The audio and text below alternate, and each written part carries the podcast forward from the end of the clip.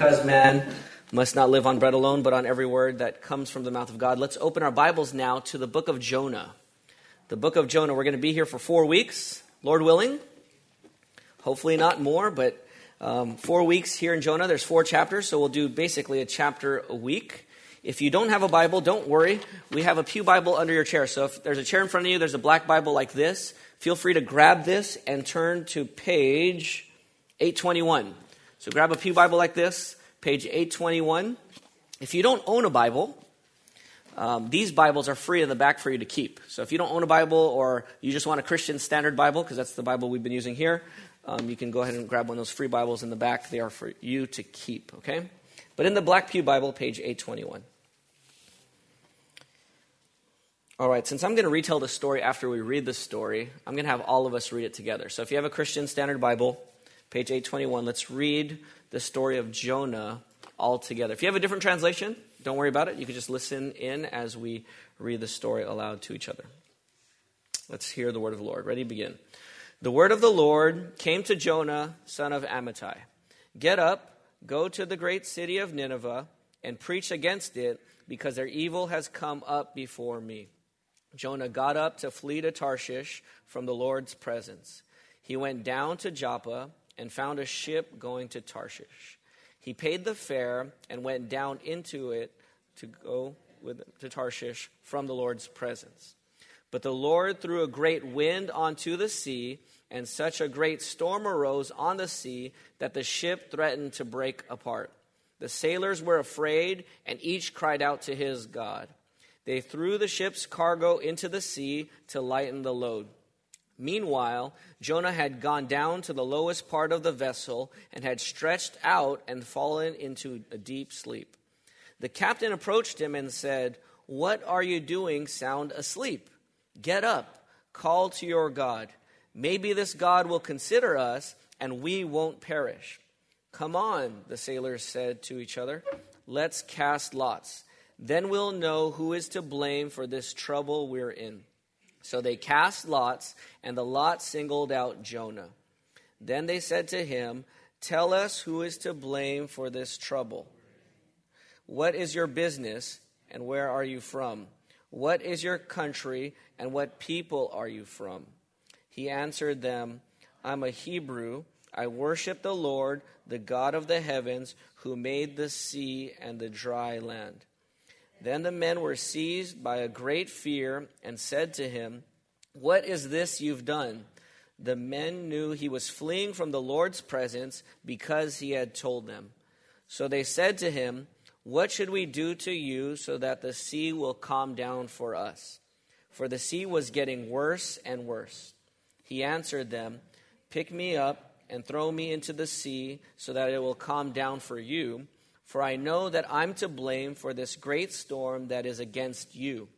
Nevertheless, the men rowed hard to get back to dry land, but they couldn't because the sea was raging against them more and more. So they called out to the Lord, Please, Lord, don't let us perish because of this man's life, and don't charge us with innocent blood. For you, Lord, have done just as you pleased. And they picked up Jonah and threw him into the sea, and the sea stopped its raging. And they offered a sacrifice to the Lord and made vows. The Lord appointed a great fish to swallow Jonah, and Jonah was in the belly of the fish three days and three nights. Father, we praise you for the public reading of your word. It's an act of worship to just read your word and hear it read aloud. Lord, we know this word was not just for Israel, it wasn't just for the first century church, it is even for Bethany Baptist Church this morning. And so, Father, we pray that you would give us ears to hear what your Spirit is saying to us as a church family, what your Spirit is saying to each individual here, Christian or non Christian. We pray that you would speak a word to us, that we would see your glory, that we would see your goodness, that we would see your power, and that we would sense your love. So, Father, we pray that you'd speak mightily. Apart from you, Lord Jesus, we can do nothing. And so we know that we will waste our time preaching and hearing and thinking if you don't come and empower us and enable us to bear fruit. And so we pray desperately for your help. And we expect it now, Lord, not because we deserve it, but because we come to you, Father, in the name of your Son, our Savior, our Lord Jesus Christ. It's in his name we pray. Amen. So we just read Jonah chapter 1. There's four chapters to this story. Let me recap here Jonah chapter 1. So, in the very beginning, the very first verse, in the second verse, God's word comes to Jonah. That's the way God's word comes to a prophet. Whenever it says the word of the Lord came to, that's sign, that's, that's language for the word of God coming to an actual prophet of God. And so here, Jonah is a prophet. He's given a divine commission, a great commission, so to speak. Get up Go to Nineveh and preach against it. Cry out, call out against the city of Nineveh because their evil is great before me. God senses evil everywhere. He knows everything, everywhere that's going on. And so he knows the evil there. And he calls Jonah to go there and preach judgment for their sins. So, so just like it says, get up and go, Jonah get up, got up and went. Exactly the same words, get up and go. So Jonah got up and went. Except instead of going towards Nineveh, he flees towards Tarshish. So instead of going 500 miles northeast towards, towards Nineveh, the great city of Assyria, he goes 2,500 miles west by sea. So he defies God. He rebels. He goes to Joppa, to the port at the coast. He boards a ship. He pays a fare for this one way ticket, a one year journey on a boat to the other side of the world. He wants to get as far away from what God's telling him to do as possible. And so he goes. He gets on the boat. Boat's headed to Tarshish. As he's going, uh, a storm arises on the sea. Um, and so this is something that, that causes the sailors great panic. Now, um, I'm not, I'm not sea savvy. I don't travel on the ocean much. So if I was there on a cruise ship and I saw other people panicking, I probably wouldn't panic at all. But if I saw the, the captain panic and the crew panic, then you know you're in trouble, right? I mean, when they're panicking, now you know this is serious. And so, um, so they start panicking. Um, they go down. So they're, they're starting to unload things from the ship. Now they're a cargo ship. The whole business is to transport goods. So now, you know what, happens is when you get in a crisis, you go into survival mode, right? You know, whatever you need to survive is all you keep, and everything else that you don't need to survive, you're getting rid of it just for the sake of survival. At that point, your mind knows what to, what to block out and what to keep in, and everything else is negotiable, and everything else is thrown over. So they're panicking. They're throwing stuff over over the ship. They're throwing away basically their cargo, the money, the whole reason why they left, their business. And as they're doing that, Jonah is sleeping, sound asleep, like a baby, at the bottom of the ship. So there's Jonah. The, the captain probably went down not looking for Jonah, but maybe just looking for more cargo to get rid of. Who knows? But he finds Jonah there, sound asleep. He tells Jonah to get up and call out to your God. Get up, call out to your God. That's exactly what God commanded earlier. Get up and call out to Nineveh. So get up and call out to your God. So Jonah gets up. He, get, he goes up on the deck. Everyone else is there panicking. And the crew says, You know what? We need to figure out why this is happening. The gods must be mad at us. A God out there must be mad at us because this is not a typical storm. Someone here, or some of us here, are guilty, and God is trying to get at us. So, who is it? No one says anything, right? No one says anything yet. And so, um, they say, you know what, let's cast lots. Now, what exactly did they do to cast lots? We're not sure. It could be the roll of the dice, you know, so everyone gets a number. You roll the dice, and guess who it comes up on? Jonah. Maybe like, ah, there might be a mistake. Let's pull straws. They pull straws. Whoever gets a short straw, guess who got it? Jonah. Maybe there's still a mistake. Let's spin the bottle. Maybe spin the bottle. We'll do the trick. You know, spin the bottle and it ends up on Jonah. Do it three more times, and every single time it goes back to Jonah. We don't know exactly what they did, but you cast lots, and Jonah was singled out as the one who was the reason why they were in the trouble that they were in.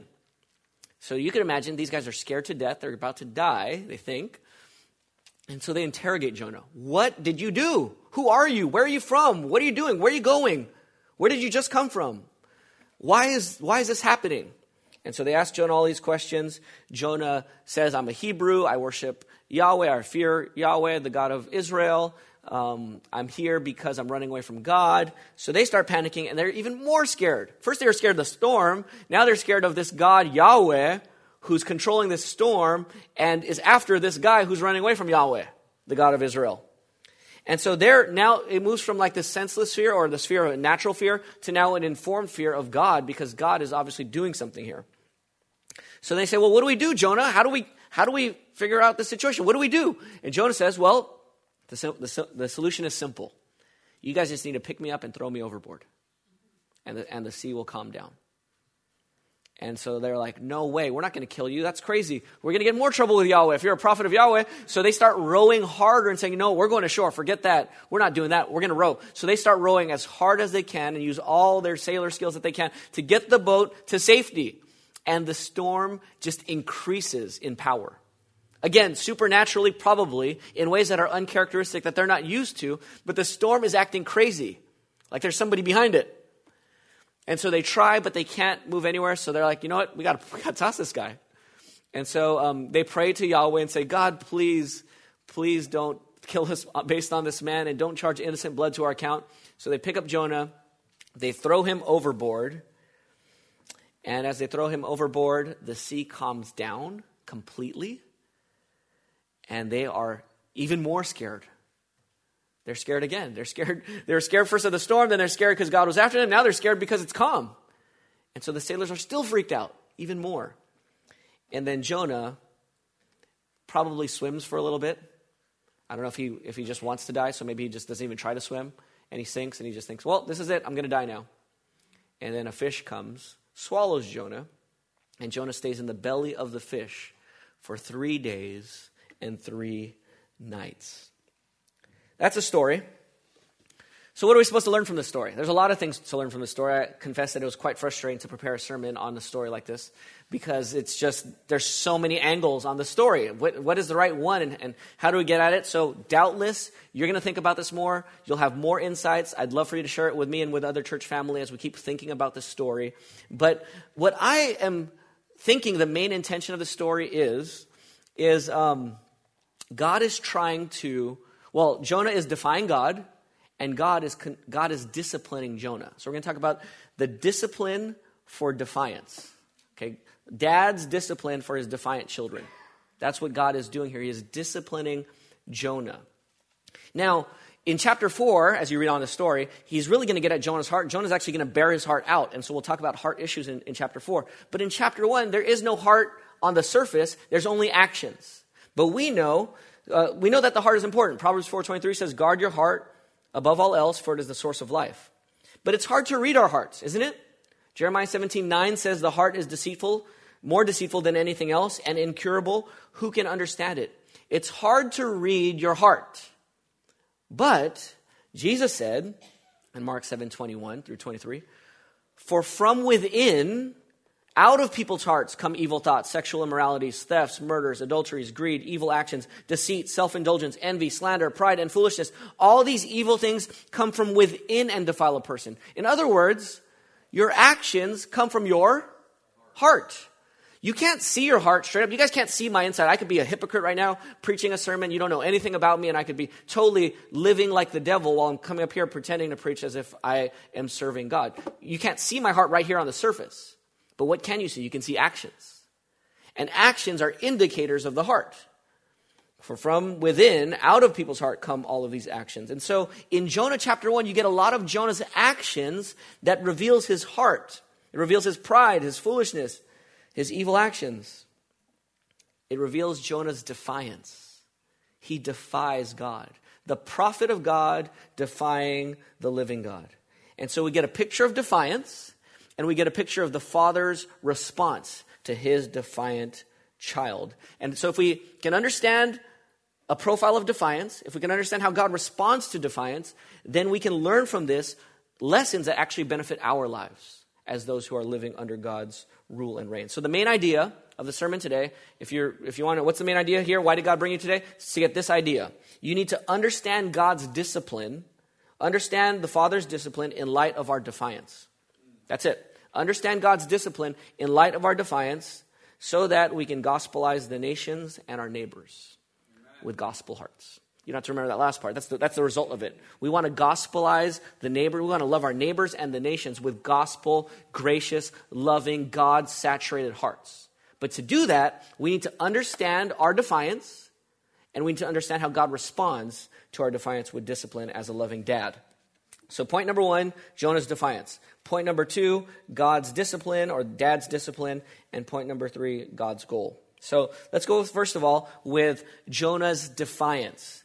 Jonah defies God, and we see it. We see the clues here. Um, we get a profile of defiance with at least four characteristics, four or five characteristics of defiance. The first characteristic of defiance that we see from Jonah's life here is Jonah finds God's commands or his commission burdensome. God gives Jonah a command, and Jonah doesn't like the command. That's the first clue that you have a defiant heart. God has a lot of commands about a lot of things how to be a neighbor, how to be a family, how to handle your money, how to, be in, how to live in society, how to relate to God, how to use your time. God has commands for everything in life. And there's some commands that we don't like. And it's different for different people at different times and different seasons of your life.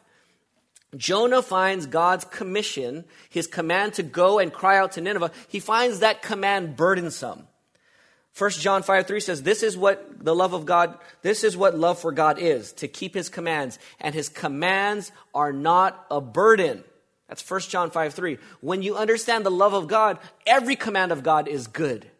It's not a burden. Well, why does it feel like a burden? Because our hearts are off sync.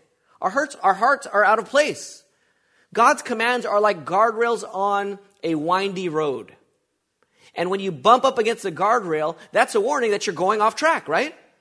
Do you like guardrails on windy roads on a hill? Is that a good thing? Right? So you don't fall asleep and just literally drive off the hill? God's commands are not there to restrict you. They're there to signal to you that your heart is off and you're going off track in a part of your life. But when we are sinning and when we're defying God, it doesn't feel like a loving warning. It feels like oppression. It feels like a burden. And that's what Jonah see, that's what we see here. Jonah sees God's commission and his command as a burden. And so the clarity of God's command and our resistance to that command reveals the idol and agenda in our heart. That our, our, we have idolatry, we're worshiping another God, and our agenda is in a different direction. So, question for you, brother and sister and friend here this morning What categories or compartments of your life are off limits to God's lordship? Oh, you love God in part of your life. I love God with my work thing because He's really blessing my work.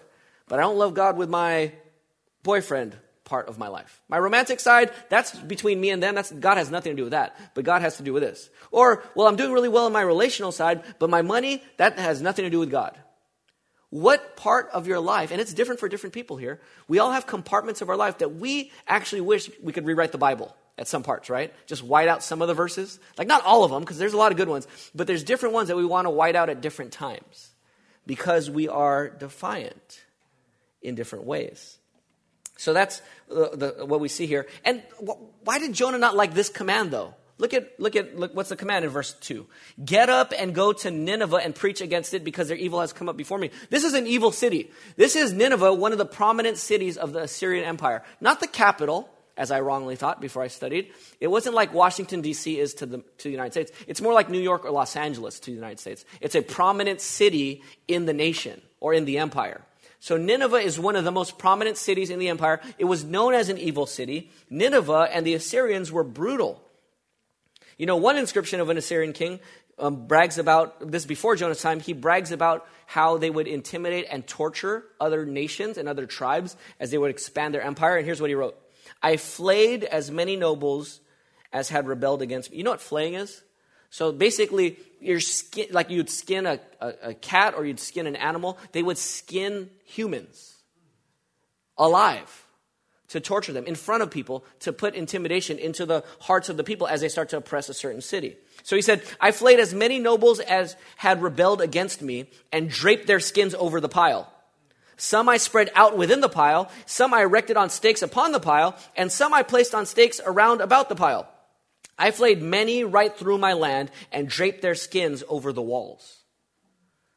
That's just a, a picture of how, how uh, grotesque and how brutal this people, this, they were. So um, they used intimidation to, to oppress people. Religiously, they were obviously idolatrous and godless, uh, from what we would say as far as who God is. Um, one, one picture into their religion says this Assyrian texts expound an imperial ideology claiming that Ashur was the preeminent deity who ruled over all the gods. And as a corollary, the political reality on earth should therefore be that all peoples acknowledge the sovereignty of Ashur's representative, the Assyrian king. To that end, the king was charged at his coronation to extend the borders of Assyria. So here's what they believed Our God is the God of all gods. And if he's the God of all gods in the world, because there's a lot of gods in the world, but our God is the God of all of them, and if he's the king of all gods and he made this Assyrian king the king of Assyria, then the king of Assyria should be the king of all the other kings of the earth, and he should rule the whole earth. And so they would extend the borders, and they had theological, religious reasons for doing so. So when they would flay people, they would think that they're serving God by extending God's mission. That's what the Assyrians were about. You can understand why Jonah didn't like them, right? Um, so, so Jonah didn't like them. It would be like um, you know, and, and Jonah was, uh, was an Israelite in um, 1 Kings 14. So Jonah doesn't like them for that reason. Contrast that with who Jonah is. He's a prophet, and he's a popular prophet. In 2 Kings 14, the, the nation is completely rejecting God and the covenant God gave through Moses. And they're worshiping idols, and yet, you know Jonah's message to Israel is? Hey guys, God hasn't forgotten you. God's still going to bless us and extend our borders. They had a wicked king, Jeroboam II, and God still blessed. And so everyone loved um, Jonah's message because Jonah was a TV preacher that was always positive. He always had the good news for people. There was Amos and Hosea who were also run, running around those days. They're like, you guys are sinning, you need to repent. You're sinning, you need to repent. So nobody wanted to watch their YouTube videos, right? They just wanted to watch Jonah's YouTube videos because Jonah had good news. He made you feel good inside. He made you feel good about your country.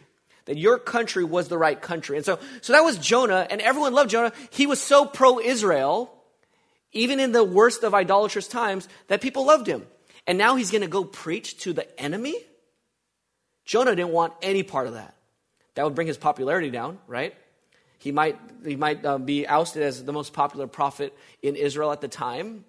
Not only that, the people might kill him. I mean, imagine going to them and saying, hey, God's going to judge you. You need to repent to these brutal people.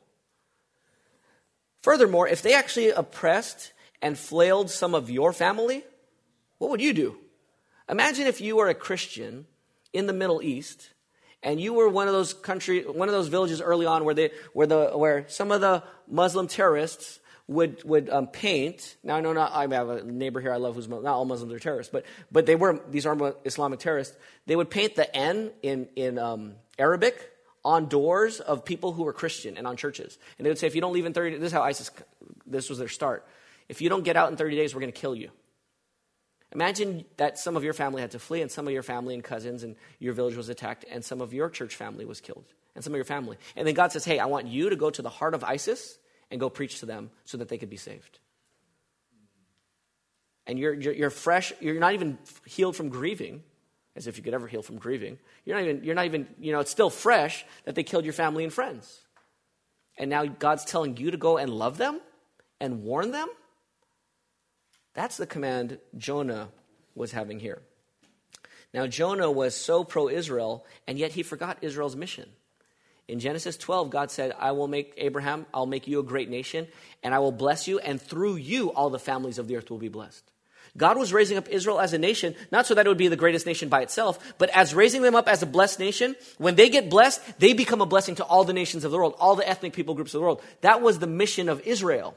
That's why when they got the covenant and the Ten Commandments from Moses, God said through Moses to them, You are my royal priesthood, a holy nation. You are to be my priest to the whole world. I'm blessing you. You bring my blessing to the world because this world is cursed because of their sin, and I want to save them. I love them. And that was Israel's job.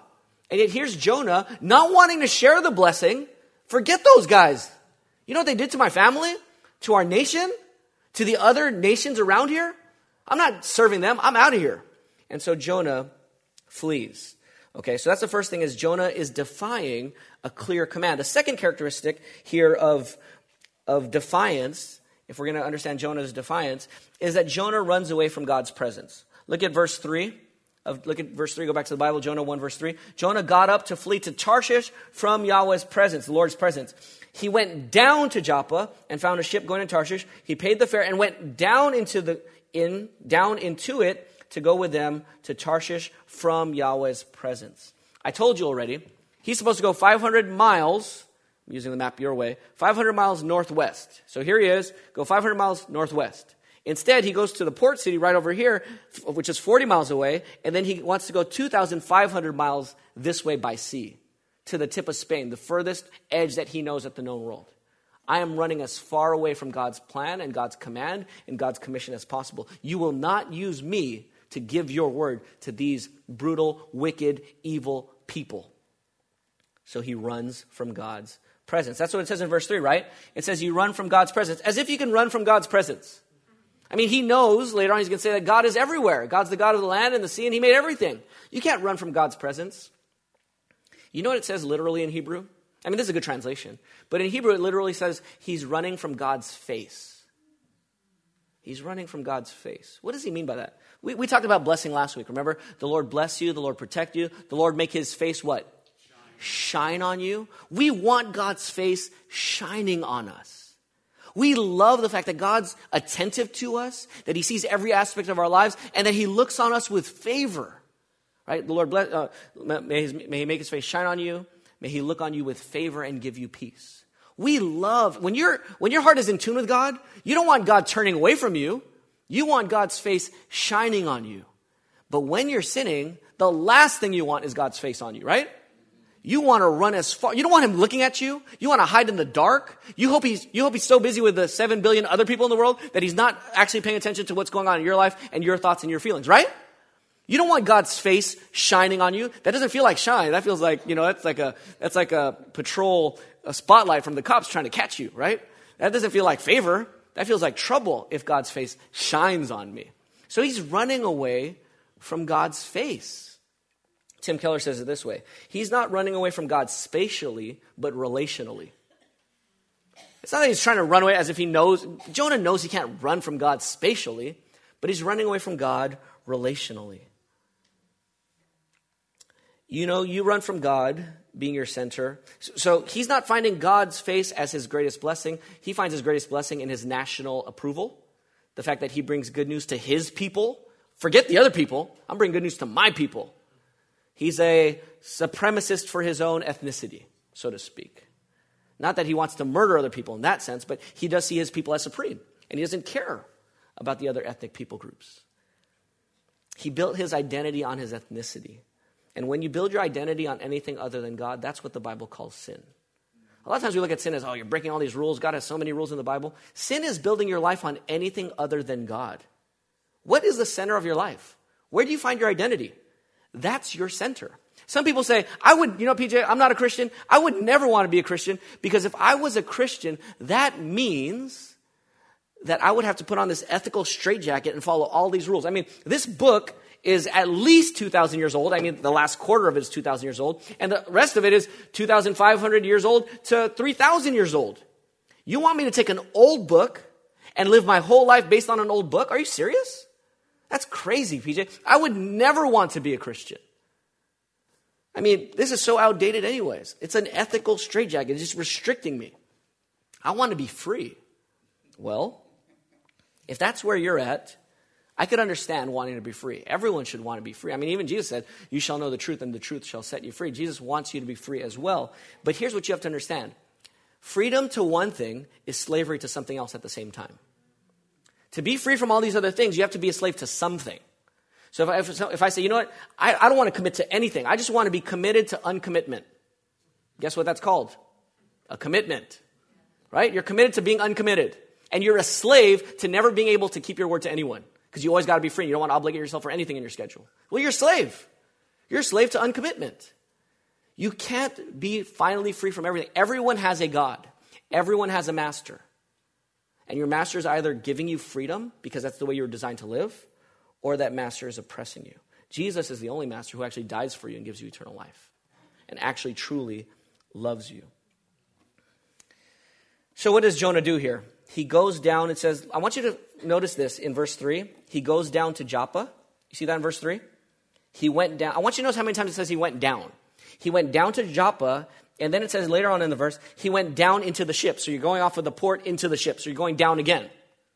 And then it says, when he fell asleep, in verse 5, he went down to the lowest part of the ship.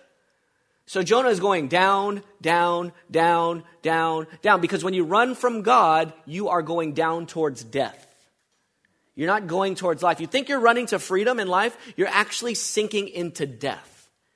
He goes down to Joppa from Jerusalem. He goes down from the port into the boat. He goes down from the top of the boat to the bottom of the boat. Actually, when he's sleeping at the bottom of the boat, that part, the bottom of the boat, is actually under the sea.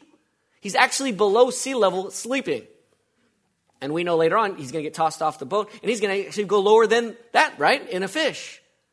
When you run from God, you are going deeper and deeper into sin and closer and closer to death. It's like a boa, boa constrictor tightening its grip on its prey. And in this case, the prey has no clue that he's actually being choked out. That's what it's like when you run from God in defiance. So that's the second characteristic is that Jonah flees from God's face. A third characteristic of defiance is that Jonah silences his conscience and conviction. Now he takes a 40 mile trip from Jerusalem to Joppa. You have a lot of time to think on a 40 mile trip, right? Even if you're going horseback or by a camel. You have a lot of time to think I mean, you're disobeying God, you're running from God, you could change your mind. You feel a little bit guilty. Ah, you know, you have that second thought, you have that other voice in your head, don't do it, don't do it. It feels like the angel and the devil, right? And you're like, ah, should I? So he, he, he, said, he keeps telling the angel or the good side, shut up, shut up, shut up, every time. He keeps silencing his conscience. The conscience is a gift of God to help you to not go crazy in terms of just getting totally overtaken by sin. But you can actually sear your conscience and make it insensitive by continually shutting it up every time it speaks to you. And so here's Jonah. He learned to silence his conscience. I mean, he gets to, so he travels down, he gets there to the fair, to the, to the port, and as he's at the port, he pays his money. Now, this is a one year trip to the farthest part of the earth. You think that's a cheap, cheap fare? No. This dude is saving, he's using his life savings here, right? I mean, this is how bad he's thought about it. Like, not only do I want to disobey God, not only do I not want to go there and obey God, I will use all the money I can to get away from God. You, you got to use a lot of thinking. You got to you got to silence a lot of conscience and shut your good side out a lot just to be able to do that. Because you're paying money now to run, right? And so he, he does that. He pays the fare. He gets onto this boat, um, which is a one year trip. And you could think this way. You know, a lot of people think this way. Well, look, it just so happens that when I got to Joppa, there was a, a boat that was leaving that day. It's an open door. Huh. God must be opening a door for me. Right? A lot of times we think that way. Like, if you have an opportunity, that must be God who's lining up the stars for you to do a certain thing. Could, could the open doors of the ship and travel and the money being paid, maybe he had the right amount of money, could that be a sign that God wanted him to do this? Beware of reading into providence. One preacher said, if you run from God, there's always a ship waiting for you. If you run from God, there's always an open door. God provides a ship, this preacher said, Satan provides a shipwreck. Just because you see a ship there for your desire doesn't mean it's God's plan that you jump on that ship. Satan could be providing that ship. If you want to run from God, Satan will provide you with a ship to get away. You can't be like, oh, well, it must be a sign from God. It's an open door. Go right in, says the devil as he grins as you walk past him into the ship. You meet a really attractive non Christian who wants to date you and be intimate with you, and you figure, you know what? God, you provided me with this. I've been wanting, I've been lonely, I've been wanting somebody. And so maybe this is your way of answering my desire. Like lustful or pornographic desires, God provide, you know, uh, uh, obviously someone, God, or not God, but all of a sudden provide for you as a person to exercise your lusts. Or your greed. Maybe you have an opportunity to steal or to cheat people, and you weren't looking for it, but obviously a, a, situation came up, and you could actually get away with getting a little bit extra money unfairly. And you're like, huh, I wasn't looking for it. It just came. It just landed on my lap. I'm kind of tight on my budget. Maybe it's okay for me to cheat this time. And you take the open door as a ship, as if that's the way that God wants you to go. Don't read into it like that, brothers and sisters. Jonah is so hard hearted here. His, his, his conviction and his conscience is so silenced that the storm doesn't even bug him. You know why we know it doesn't bug him? What is he doing? He's sleeping like a baby. I mean, these sailors, these grown men are crying up, up on top. And this dude is sleeping like a baby. He's, it says even extended himself out. Like this guy is sprawled out, just sleeping, relaxing. sleeping soundly, and this is a false sense of peace. This is another way that God can that you can be led astray, not by God, but by your own sin. When you feel a sense of peace, you're saying, "Oh, it must be God because I feel peace in my heart." Someone ever said that to you? Well, I know this has to be right because it feels right inside. That could be the devil lying to you. That could be your own sin. I've talked to someone who would say, "You know what? I know God wants me to leave my wife because it it, it just feels right." and, and just looking at me straight in the eye and just, you know, it's clearly wrong. It's just like, yeah, God wants me to leave my wife. And, I, I know I know it's not in the Bible, but I know God and I know his heart, and it just feels like there's this peace that passes all understanding. It's guarding my heart and mind. That's sinful, brothers, sisters. Be careful of false peace. Jonah clearly has it because it's, it's not because God's giving him peace, it's because his conscience is, is seared. So the and then he's his conscience is also silenced by the sailor's words and actions. The sailor almost quotes God in chapter 1 verse 6. He says, "Get up and call out to your God," just like God said, "Get up and call out to Nineveh." Get up and call out to your God. You can almost hear Jonah hearing the echo of God. Did God tell you to say that? I know. I know God's still after me. Why'd you say it like that? Why'd you have to tell me get up and call out? You could have said you could have used other words. You could have just said wake up and pray or something. Why do you have to say call out? So, so even in that, he can almost hear God's voice behind him. When they start casting lots, you know Jonah's rolling his eyes, right? Let's try to figure out whose fault this is. And they start casting lots, and Jonah's like, oh, I know it's going to fall on me. He could repent. He can call out to God. Does he still? No, he doesn't. His, his, his conscience is seared. Even when they're questioning him nervously, he doesn't, he doesn't respond. He doesn't care. His conscience is seared. And then a fourth, um, last characteristic here of defiance, Jonah disregards others who are affected. He doesn't care about the effect it's having on other people. When you are defying God, you are so selfish that you don't care about the others who are being affected by your selfishness. How do we see that with Jonah? Clearly, he doesn't care about the Ninevites. Go to Nineveh and go preach to them. Nope, I'm going this way. Right? I mean, I don't care about them. Okay, that's clear he doesn't care about them. But what about the sailors? Does he care about the sailors? I mean, do they, they all have families. Even if they don't have their own wife and kids, they all have parents, right? So they all have families. They all have people who care about them, and he doesn't care about them or their families. I don't care. I'm going on this boat. Yeah, God might sink the boat because of me, but still, I'm going to try to get away from God. I don't care who it affects. I need to get away from God. He doesn't care about the sailors. He doesn't care about their families by getting on the boat. And then when they say, call out to your God, does he call out to God when they told him? No. Why? Because he doesn't care about them. They want him to call out because they want to be saved. He doesn't want to call out to God because he doesn't want to face God, even though calling out to God might save them. He doesn't care about them. They're Gentiles. They're not Israelites. They're not Hebrews. They're not from the great nation of Israel, the people of God. I don't care about them. He disregards them. He even disregards their consciences. He doesn't care that they're going to feel guilty. When they're about to throw him over, what do they say? God, please don't hold this against us. When they say, when, when they ask Jonah, Jonah, what's the solution? Jonah says, what? Pick me up and what? Throw me over. Is there another way to get Jonah over the, over the boat? He could jump off himself, right? I mean, he doesn't have to say, that's how, that's how much he doesn't care about them. He even doesn't care that they feel guilty that they're the ones throwing him overboard. That's how selfish and closed minded he is to the, to the, to other people's good. When we are defying God, we don't care what happens to other people. The hell with them, quite literally. He clearly disregards them.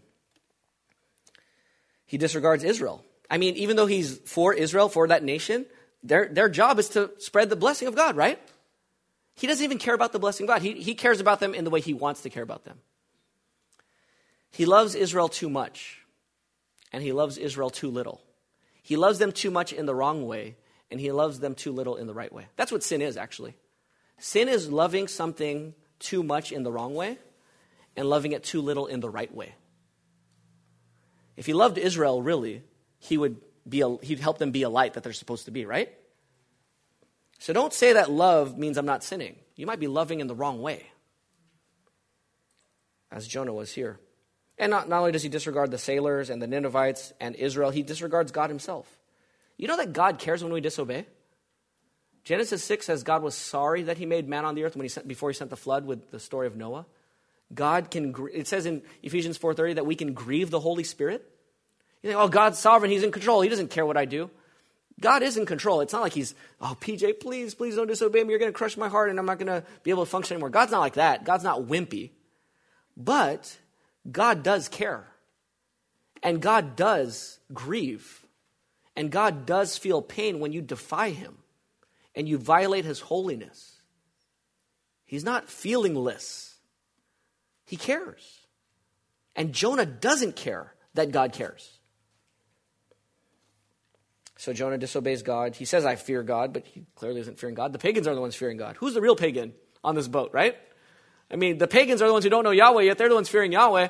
And Jonah says, I fear Yahweh, yet he has no fear of Yahweh with all his actions. What does this mean for us as a church family? You know, the Jews, when they read this book, they read it every year at Yom Kippur, the Day of Atonement.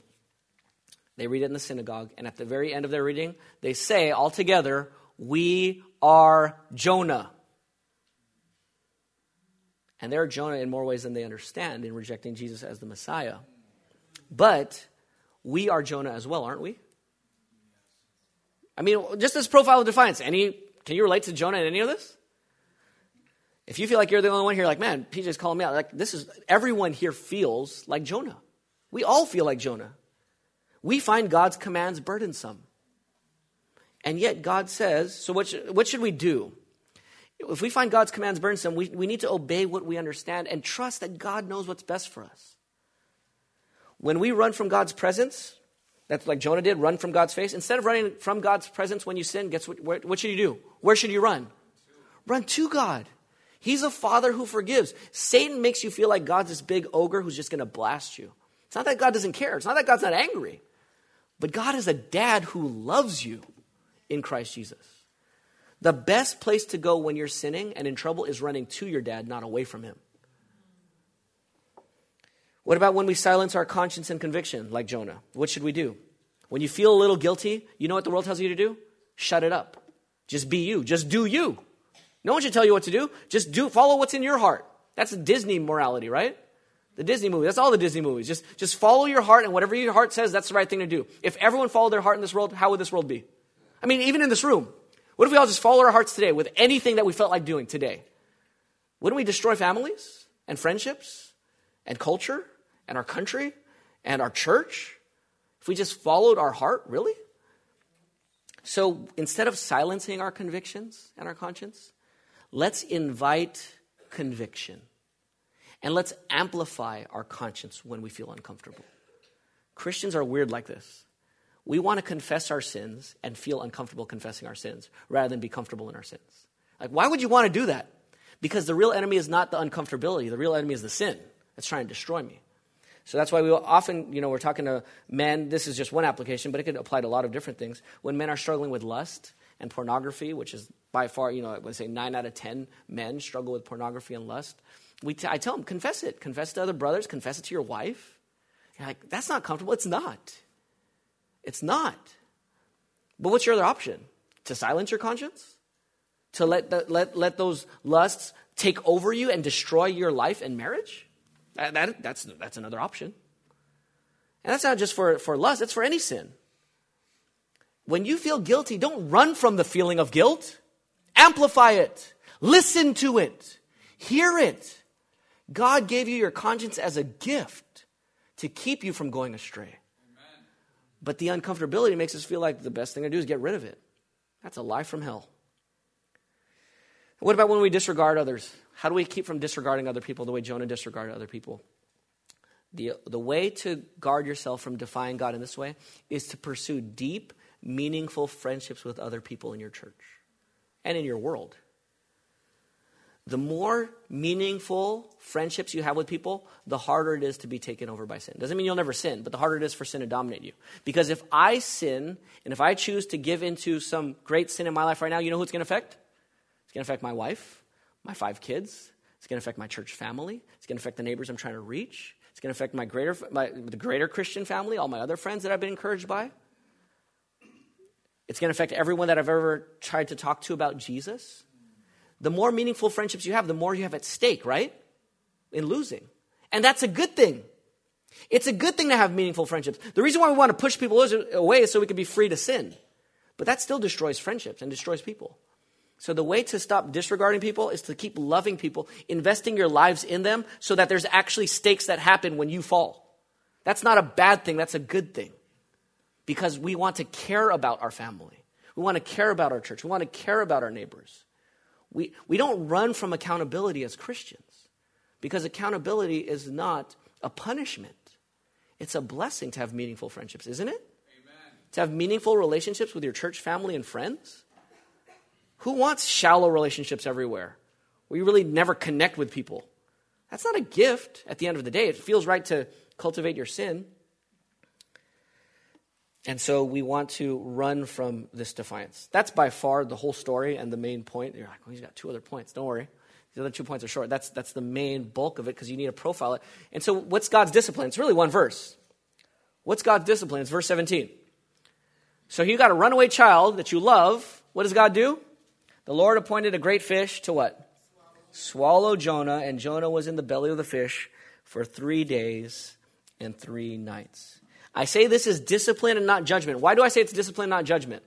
Is he going to hell? No. Is he killing Jonah? No. How long is he there? Three days and three nights. This is a temporary, this is a, this is a spanking from dad, right? This is not, I'm killing you. This is, I'm spanking you, but I love you. Because I'm not keeping you there forever. I'm not killing you. Why do we know that, that God still loves Jonah and is not excommunicating him, but just disciplining him? We know that because he's called, I mean, one, he's going to still use him.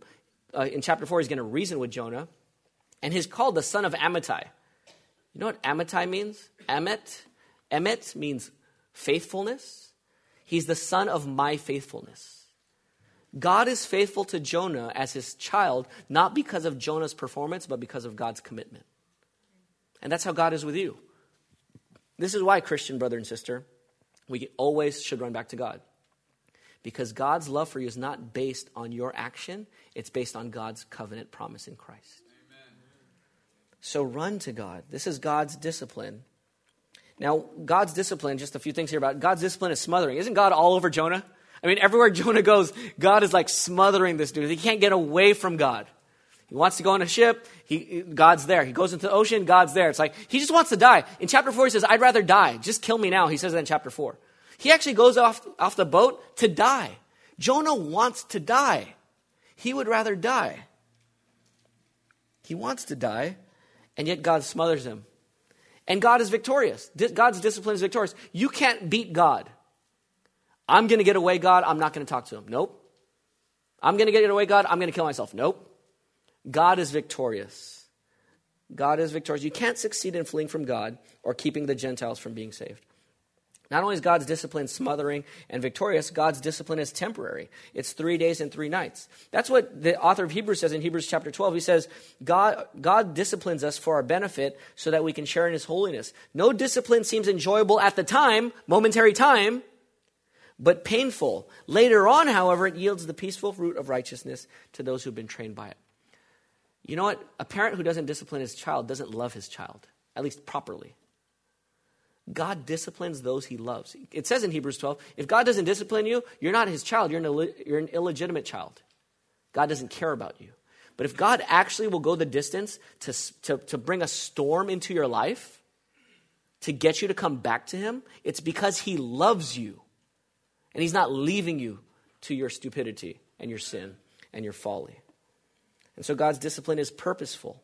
He had a purpose for Jonah to repent and to embrace God's gracious heart for the nations. It's debatable whether that succeeded. We'll get to that in chapter 4.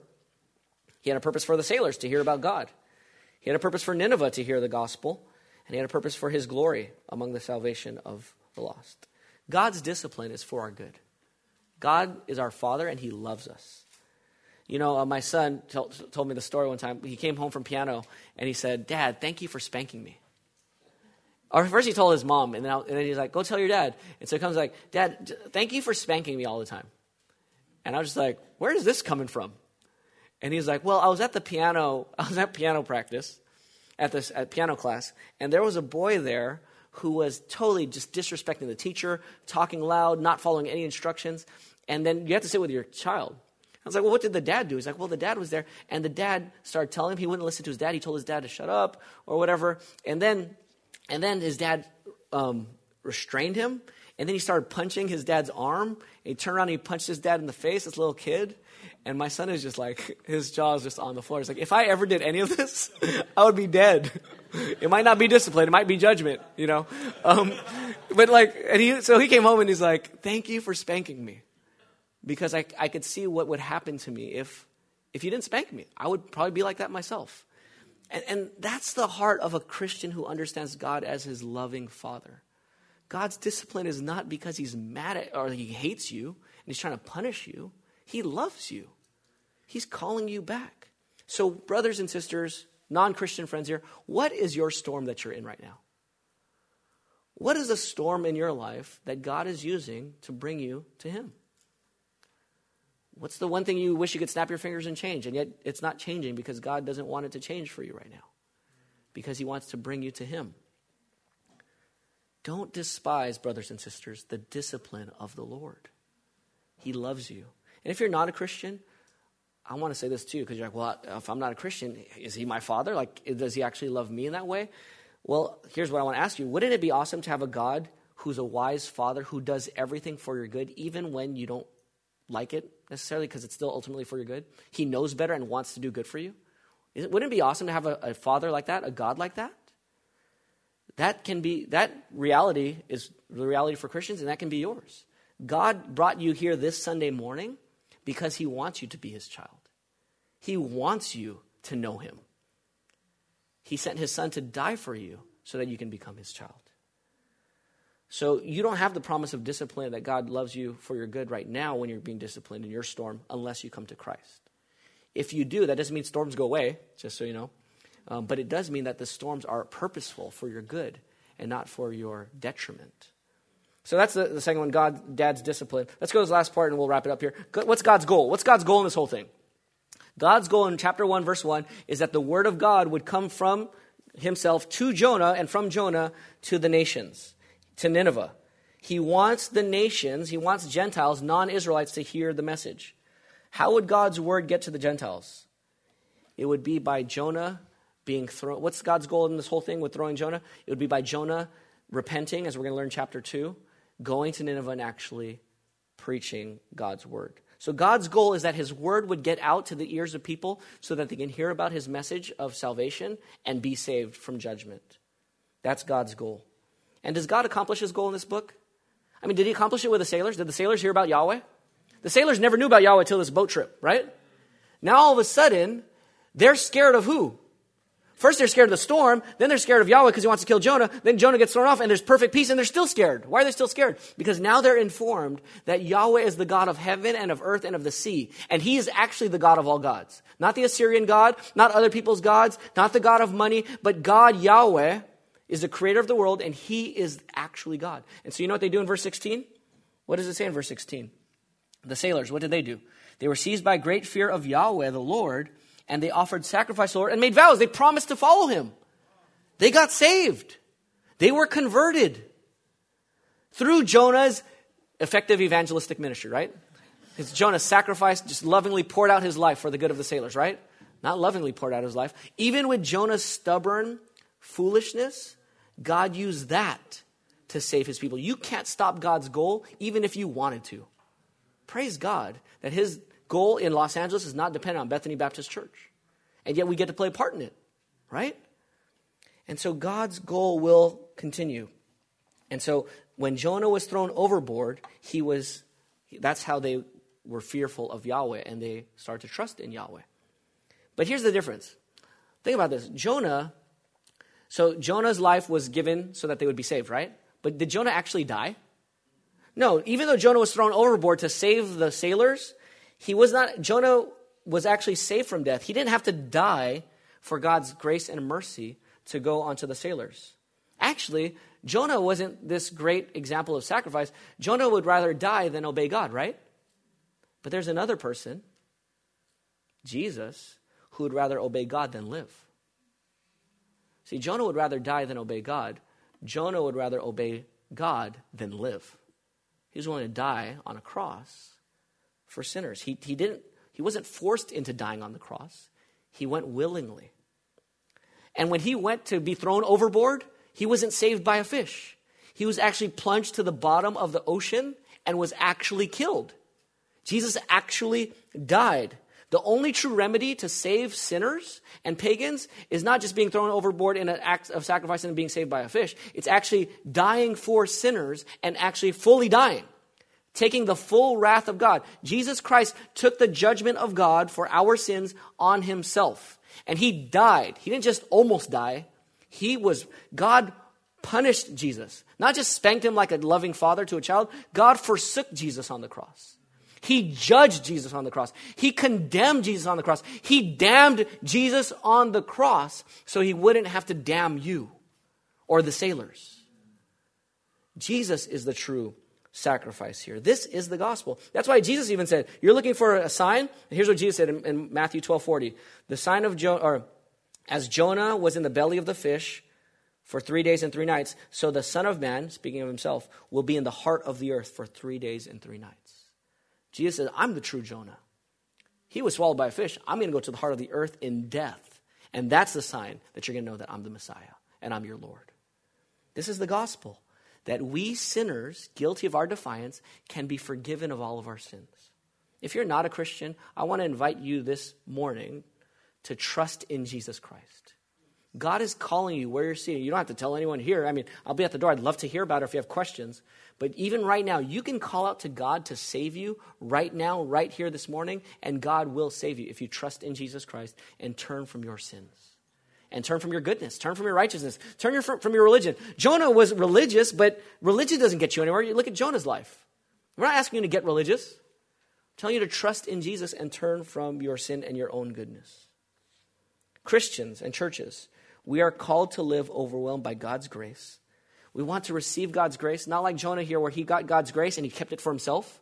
We want to receive God's blessing and grace. We want to be so overwhelmed with it that we take that grace and we channel it and spread to as many people as we can, to all of our neighbors and all the nations.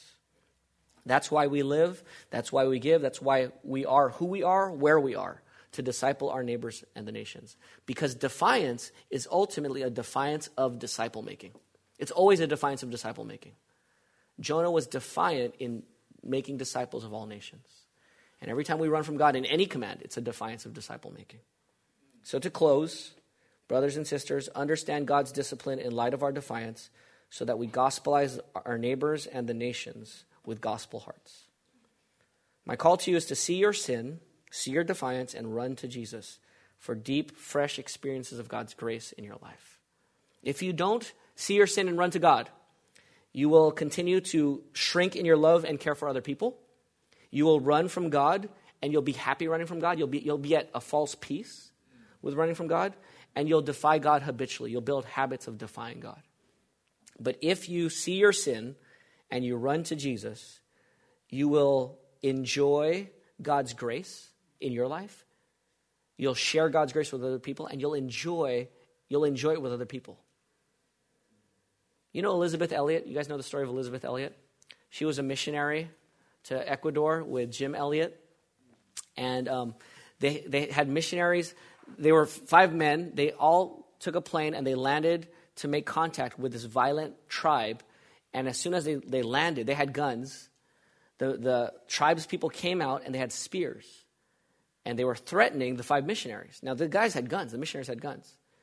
And so um, they, they put their guns and they started shooting in the air to try to scare them off. I'm not sure to scare them off or after they were being speared, but the, the tribes people speared and killed all five guys. And you know what Elisabeth Elliot did? She was one of the wives. She had a 10 month old baby. She learned the language before that, and she moved in with that tribe eventually, a few months later. And she led them to the Lord. She led the people who killed her husband, her baby's daddy, Kill, she led them to Lord, and she lived with them to bring them to Jesus. That's God's grace in your life overflowing to other people who you would rather not spend time with. That's what Jonah should, should look like. That's, that's the way our lives ought to be that we see our sin, we repent of our sin, we receive God's grace, and then we channel it to people in love.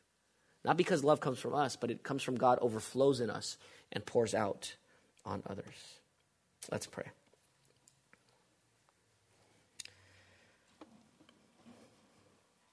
Father in heaven, we thank you for the story of Jonah. We're just getting started with it, but we thank you for teaching us and showing us a mirror of ourselves that we are Jonah. Defiant, stubborn, foolish, senseless children and rebels. We thank you that your grace does not depend on us, but your grace chases us.